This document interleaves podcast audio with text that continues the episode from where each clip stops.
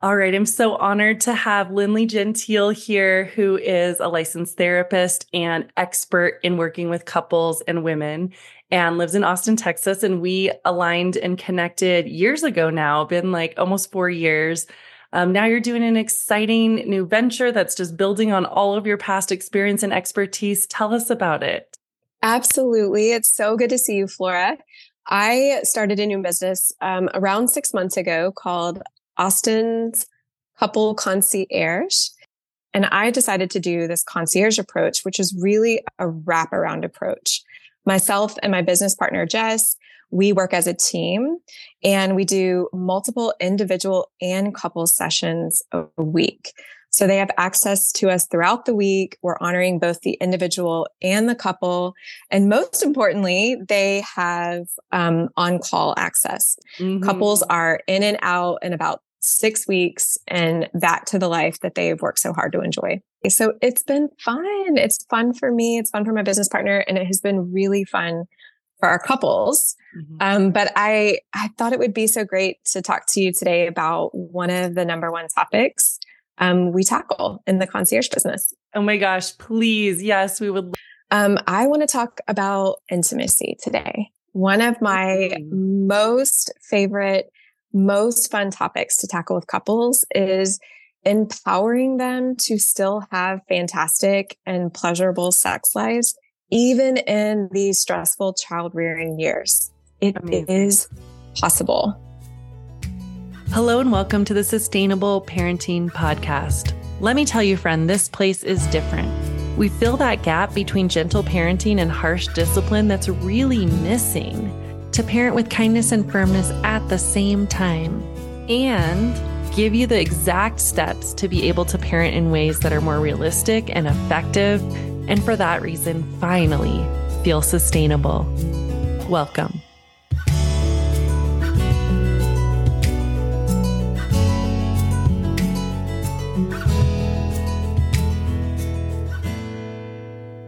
And so what we find is a lot of couples who come to see us they are very stressed by a desire discrepancy, right? And a desire discrepancy simply defined is when one partner wants more frequent sex or wants to put more time and energy and creativity into their sex lives um, than the other partner.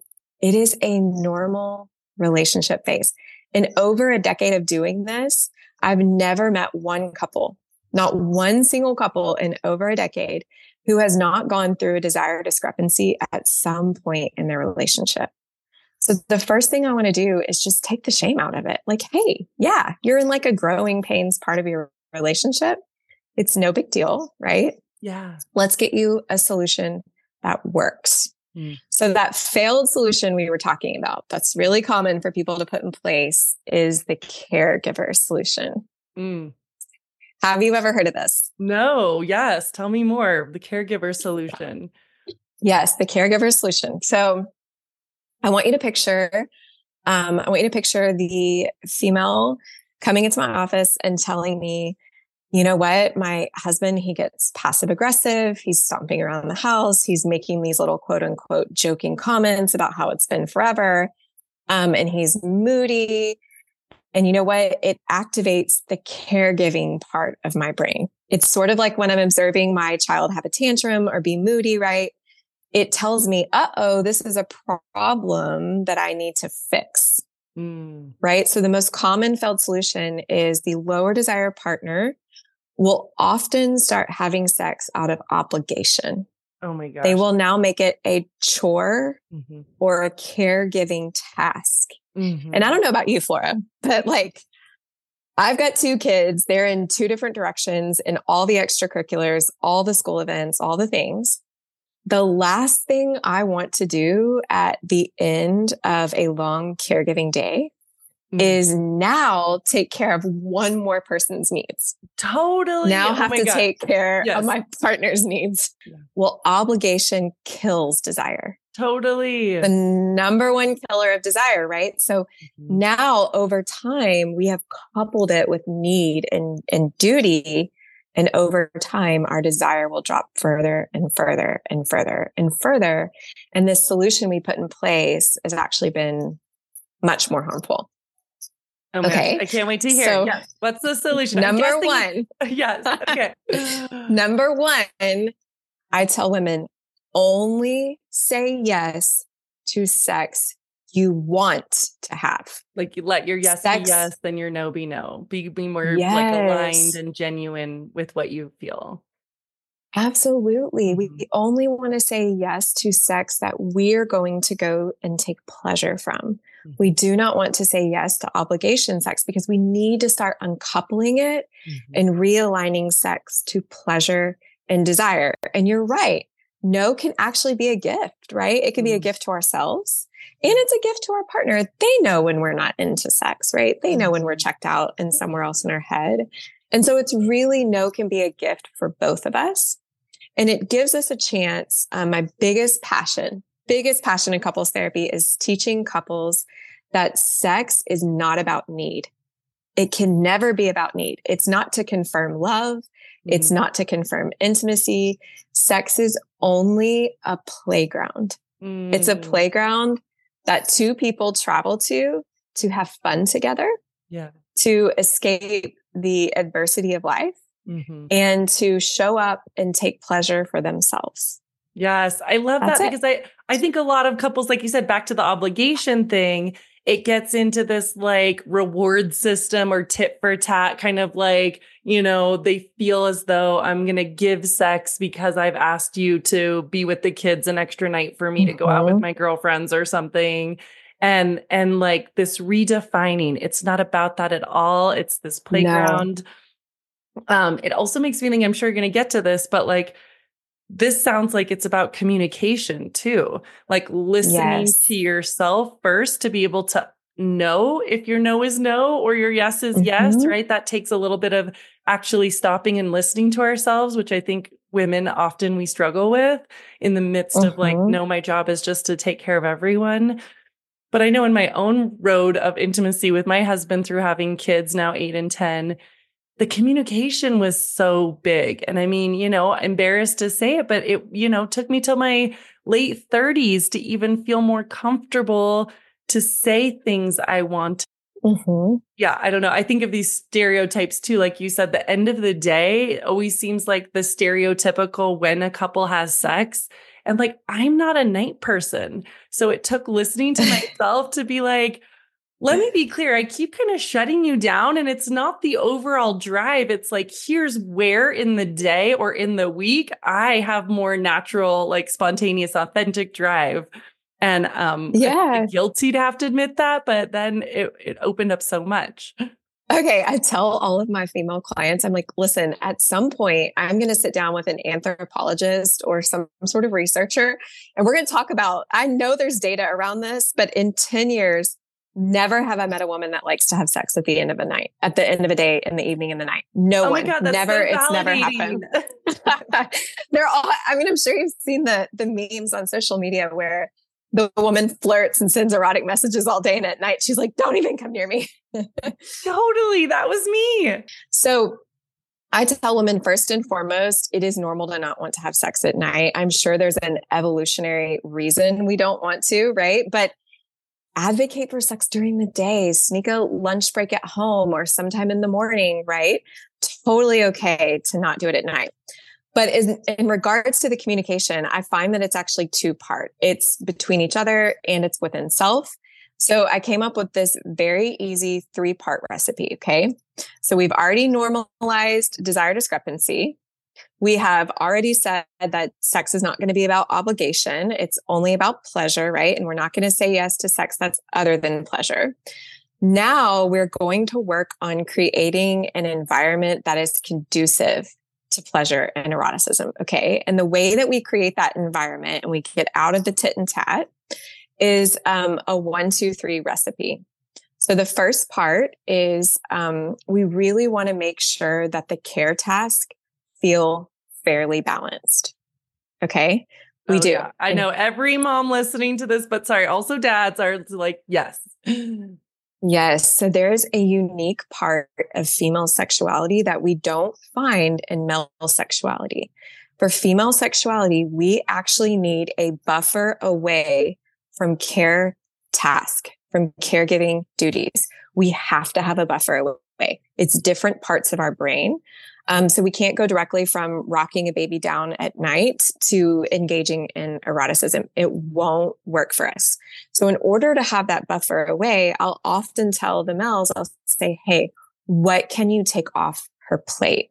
What can we do to make sure that she has got enough time to have this buffer away to go take a hot bath, to read a steamy novel, to really feel like she's connecting to the woman behind mom and wife so that she can crave pleasure and communicate about her pleasure. Mm-hmm.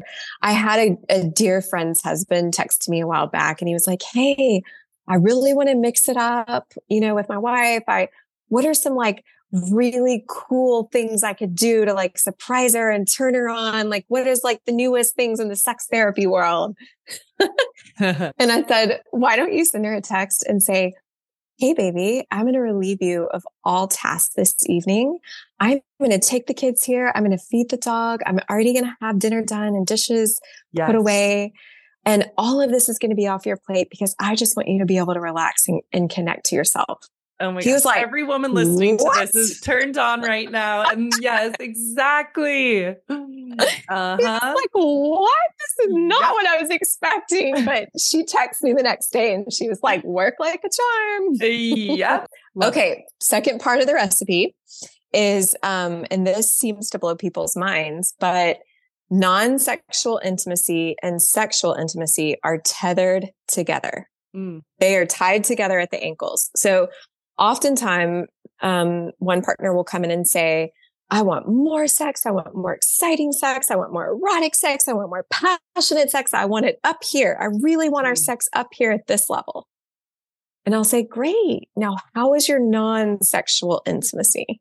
Mm. And they're like, oh, well, I mean, I, I mean, you know, well, uh-huh. we can we cannot raise the frequency and um, pleasure and energy in our sex without significantly pouring into our non-sexual intimacy.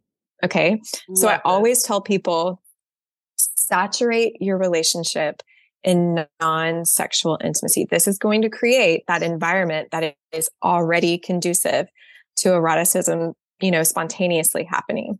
So that might be flirty text right? That might be sharing loving memories. That might be um, talking about your dreams together, your goals together. This could be um, non sexual touch. I tell people make sure you have five, six, seven times the amount of non sexual touch as you do um, have touch that leads to sex, right? Yes. So we really want to make sure we are nice and connected at all times this is going to allow us to raise our sexual intimacy. Totally. I love that. And I know it can be hard to tangibly do those things like you're saying of how do I um, spend time with my partner emotionally. And one thing that I liked a few years ago was looking at questions to ask kids to um, have dinners go better. Like, would you rather this or that? And stumbled mm-hmm. across like a list of questions to ask your partner and printed those out, took them on a date night with my husband, and was so surprised at how much emotional intimacy that like revved up between us because it gets hard, right? Again, we're talking about like parenting with little kids. And it's so easy when you spend time together to just be so business oriented.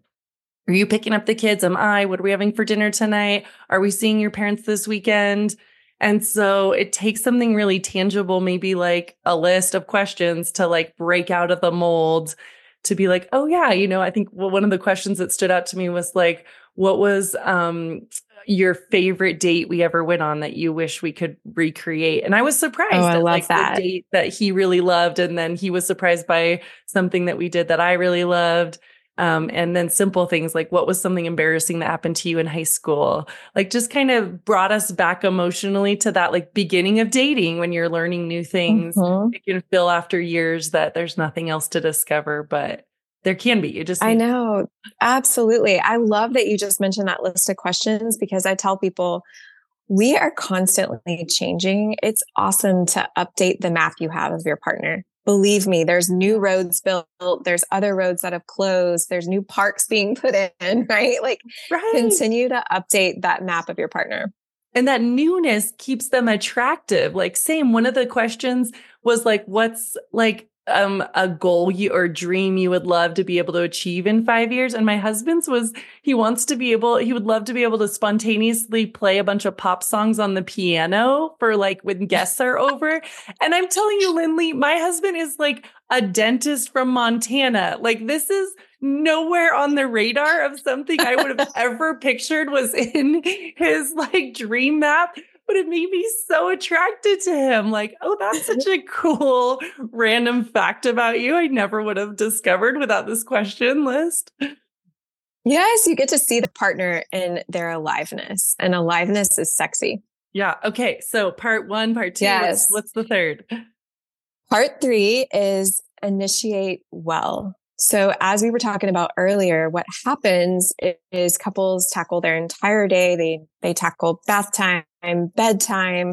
Everybody's completely worn out. And, um, couples will tell me that they just roll over towards each other in bed and they're like, okay, you want to do this thing? Real effective. Real effective. Right. So I tell people, um, famous sex therapist Esther Perel, she often says that foreplay begins when the last sexual encounter ends.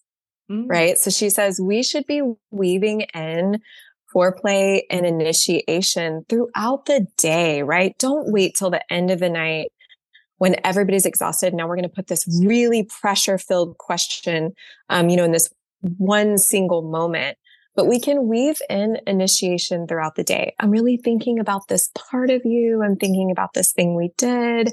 I would really love it if we could try that again. Um, and Esther also says, if you want the fantastic, spontaneous, throw me up against the wall type of sex every now and then, you really need to be having planned sex too which couples will often say, What? We have to like put it on the calendar. This is so lame. Mm-hmm. But I find that we schedule out everything else in our lives. Yeah. We schedule out everything else in our lives. Why wouldn't we, right? Um, doesn't have to be all the time, but why wouldn't we make sure that we clear a space and that we've opened up time so that we can connect in that way. And she says the more you're having this planned sex, um, the more you're already used to or in that pattern of going to the playground with your partner mm-hmm. and spontaneous sex is more likely to occur.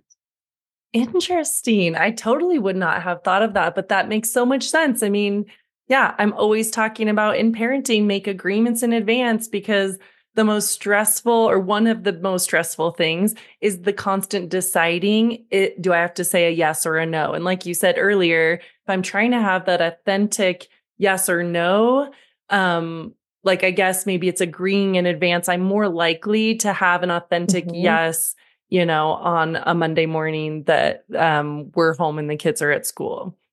So yes, and we've then. we've planned this space. I've gotten rest. I feel mm-hmm. connected to myself and my body. I'm ready to go to the playground in this window that we've planned. Yeah, setting a play date. I like that. I think your parents can relate to that. oh, I love that. I'm gonna have to take that. I'm gonna have to take that one for my social media. Set a play date. yes. So I find, you know, when we can normalize discrepancy, when we can um, uncouple sex from obligation, and we work on this recipe to create an environment that's more conducive to sex, we really don't have to go 10, 15 years, those stressful child rearing years with bad sex lives. We don't. Yeah. And that's my favorite thing is redefining these like memes that we see online, like hashtag, like, you know, marriage or sex is just non existent mm-hmm. in these early mm-hmm. years or like I like to talk about like, oh, my kids are just awful and I'm going to hate like all of these early years. It doesn't have to be either one of those. It doesn't. It just takes a little intention and working with an expert to know how you can quickly have those recipes and ingredients for more thriving, more fun and joy. So if someone wanted to follow yeah. up with you, Lindley, um, eh, do you serve people outside of your area there in Austin? How could someone connect with you? Absolutely. We have coached couples in New York, California, Florida, really all over. Um, so we do offer virtual service and it works really nicely, especially for our super busy couples. Um, and then I just created a fresh Instagram, um, Austin Couples Concierge. You can find me there. Also, we have a website, austincouplesconcierge.com. Fantastic. Oh my gosh, I'm so grateful. I know this will serve a lot of families listening um, to, you know, you know, stir the pot a little bit on intimacy and some ideas to be starting to improve it. So thank you so much for your time. You're welcome. It was fun. Can't wait to see you next week. And as always, take this week as a new opportunity to parent with kindness and firmness at the same time so that parenting can finally feel sustainable.